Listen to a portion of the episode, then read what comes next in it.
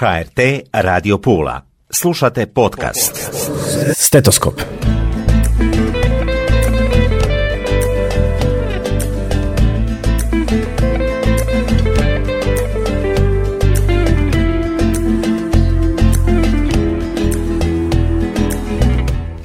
Došle, poštovane slušateljice i slušatelji. Evo nas u još jednoj emisiji. Ja sam Tatjana Kaštelan.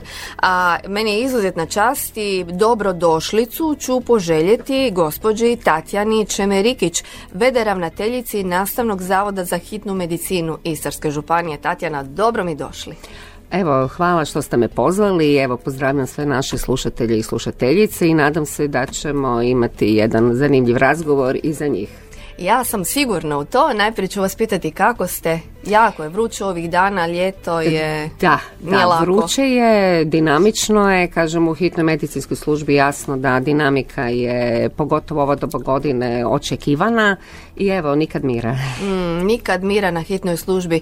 Adrenalin, naravno da na hitnoj ne može, možda može, ali liječnik i adrenalin jednostavno idu u paketu. Idu, idu naši timovi svi, ja kažem, to je izazovan posao, iznimno fizički i psihički stresan posao i izuzetno težak, eh, ali evo, kažem, tu su uvijek nepredvidive situacije, ne možete se naviknuti na sve, znači radite u zahtjevnim uvjetima na terenu, na pristupačnim, nepristupačnim mjestima, na mjestima koja su sigurna i koja nisu sigurna i to je ono što me muči jer ne možete em, obećati sigurnost na mjestu događaja, a ona je najvažnija. Sad smo već kroz godine rada na hitnoj to osvijestili. Ali trenutno agresija u društvu, ljudi pucaju zbog banalnih stvari, nezadovoljni su, sve se to preljeva i prema nama i prema svima koji su prvi onda kada trebate pomoći. Da, vi ste prvi na koje se pod navodnicima puca. Tako je, tako je. Mi smo prvi, mislim, događale su se situacije da su nas i zaključavali u stanu, ako ne spasimo čovjeka neće nas pustiti, bilo je i fizičkih napada. Tako da, s vremenom, dakle, radimo zaista na tome da preveniramo takve situacije, da naši dispečeri prepoznaju i da na svaku sumnjivu situaciju šalju i policiju skupa sa timom hitne. Takva su vremena. Nekad e, ne u takoj količini, danas se vidi i osvijestili smo tu potrebu.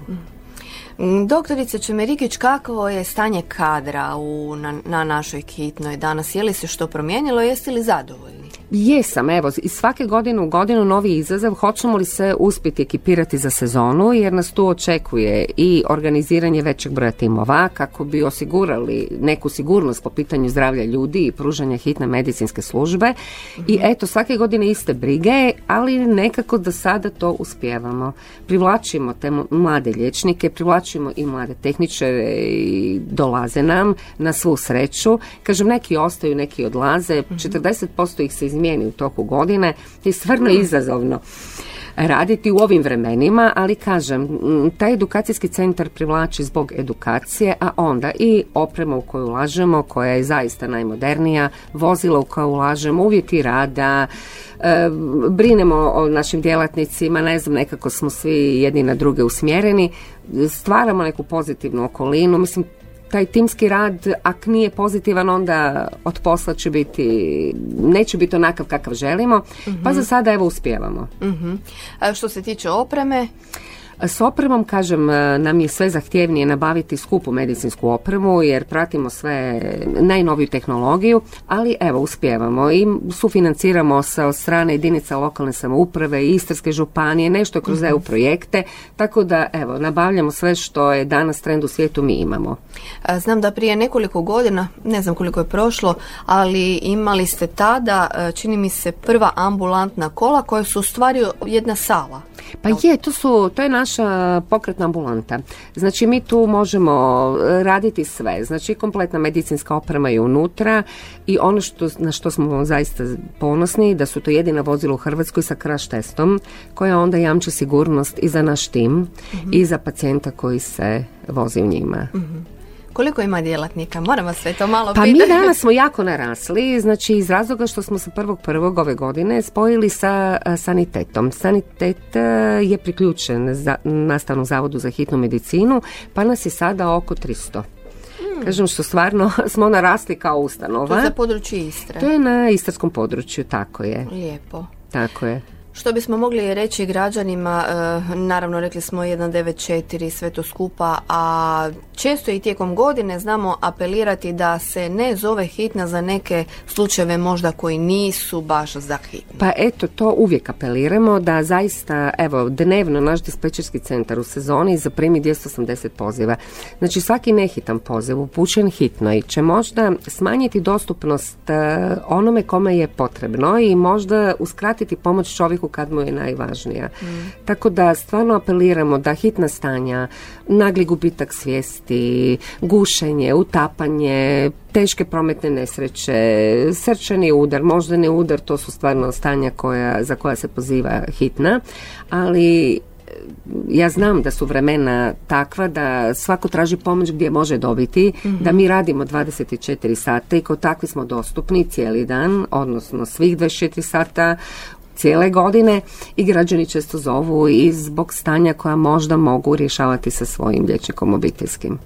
E, hitni trakt je također jedan poseban e, dio tako koji... Je, tako i to je jedan nastavak našeg rada i ljudi rade u, isto tako u teškim uvjetima sa ogromnim teškim uvjetima u odnosu na broj pacijenata koji je tamo. To je stvarno, ovaj, rekli bi posao iznimno zahtjevan jer morate isto brzo obraditi veću količinu pacijenata, istriježirati hitnog, nehitnog e, i spasiti im živote, tako da je i on jako opterećen ovim ljetim mjesecima.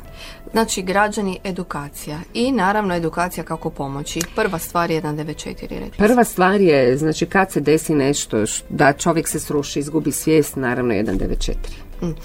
Doktorice, recite nam kako je na e, novoj funkciji, moram vas i to pitati. Pa evo šta, da, šta, šta reći, mislim nekako moj životni radni vijek je hitna, evo to je nekak, nekih 24 godine rada u hitnoj medicinskoj službi i tako dogodilo se da eto nekako postoje ljudi kojima je uspjeh cilj u životu. Kod mene stvari nisu tako posložene. Radite posao koji volite uživate u njemu i onda s vremenom radite to i jednostavno i možda uspješnije, pa se to i prepozna kroz vrijeme i onda dođe do nekog napretka, evo nazovimo to napretkom, meni je to evo neka druga uloga. Ja kažem, mislim da je najvažnije ići zadovoljana na posao i bez grča u trbuhu.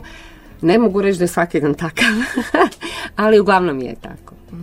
Kad ste znali da ćete baš hitnu kako je došlo do hitne? Pa eto, počela sam u privatnoj ambulanti opće medicine, a onda mladi čovjek, hitna je uvijek stres, izazov adrenalin, želja za nečim, ne znam, nepoznatim, da probate sebe u situacijama kad morate brzo i sigurno odlučivati, kad stvari nisu, ne idu školski, nego se događaju na raznim mjestima u nepredvidivim uvjetima.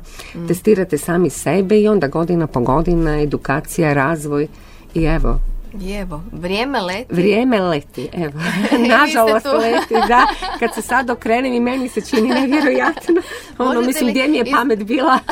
evo, sad sam tu Da izvojimo možda neki slučaj, da li ljepši, da li ružni. Joj, ne bi, da, ne bi zvajala. Da, one teške slučajeve potiskujete, jer jednostavno stižu mm. svaki dan novi i ne želim se sjećati, sjećati svega. Ono, Ali ima jako lijepih trenutaka. Ima, onaj trenutak kad pomognete čovjeku i kad ne znam, evo imali smo u kolima hitne, vozili smo se do rijeke, pacijenta koji je 73. godište i doživio je infarkt miokarda. Mm. Bio je stabilan u tom momentu, krenuli smo za rijeku na perkutanu koronarnu intervenciju i u jednom trenutku je on htio nazvati suprugu. mm I pitao je da li smije i mi smo mu dozvolili. On je taman zvao suprugu i u tom momentu je došlo do zastoja srca.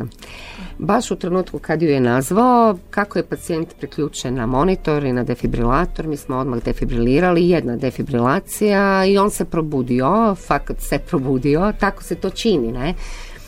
I onda je rekao da je na trenutak zaspao, ali evo došao je k sebi i što se ono dogodilo?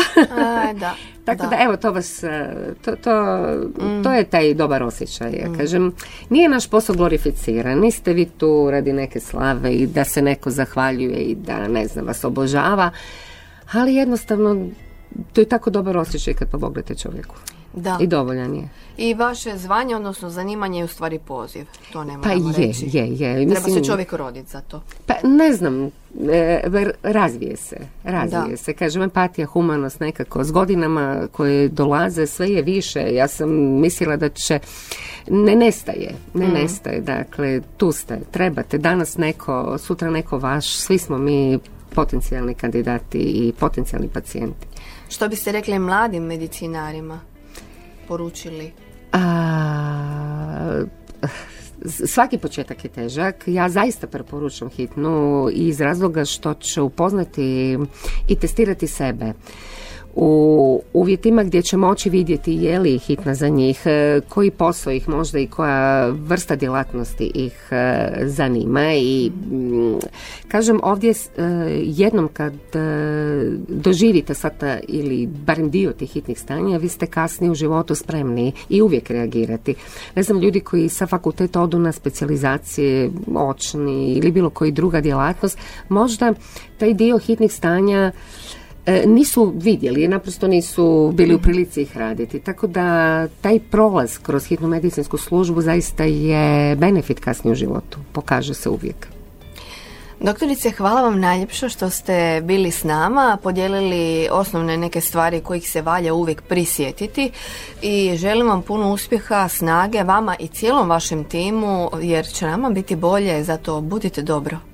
Hvala vam puno. Evo ja želim našim građanima da budu zdravi. Kažem da smo uvijek tu, smo uvijek kada smo potrebni. Kažem naši timovi stvarno da će se od sebe da pomognu ljudima, zato smo i tu. Evo hvala vam najljepša i, Lijep pozdrav, do slušanja. i vama. Evo hvala lijepa.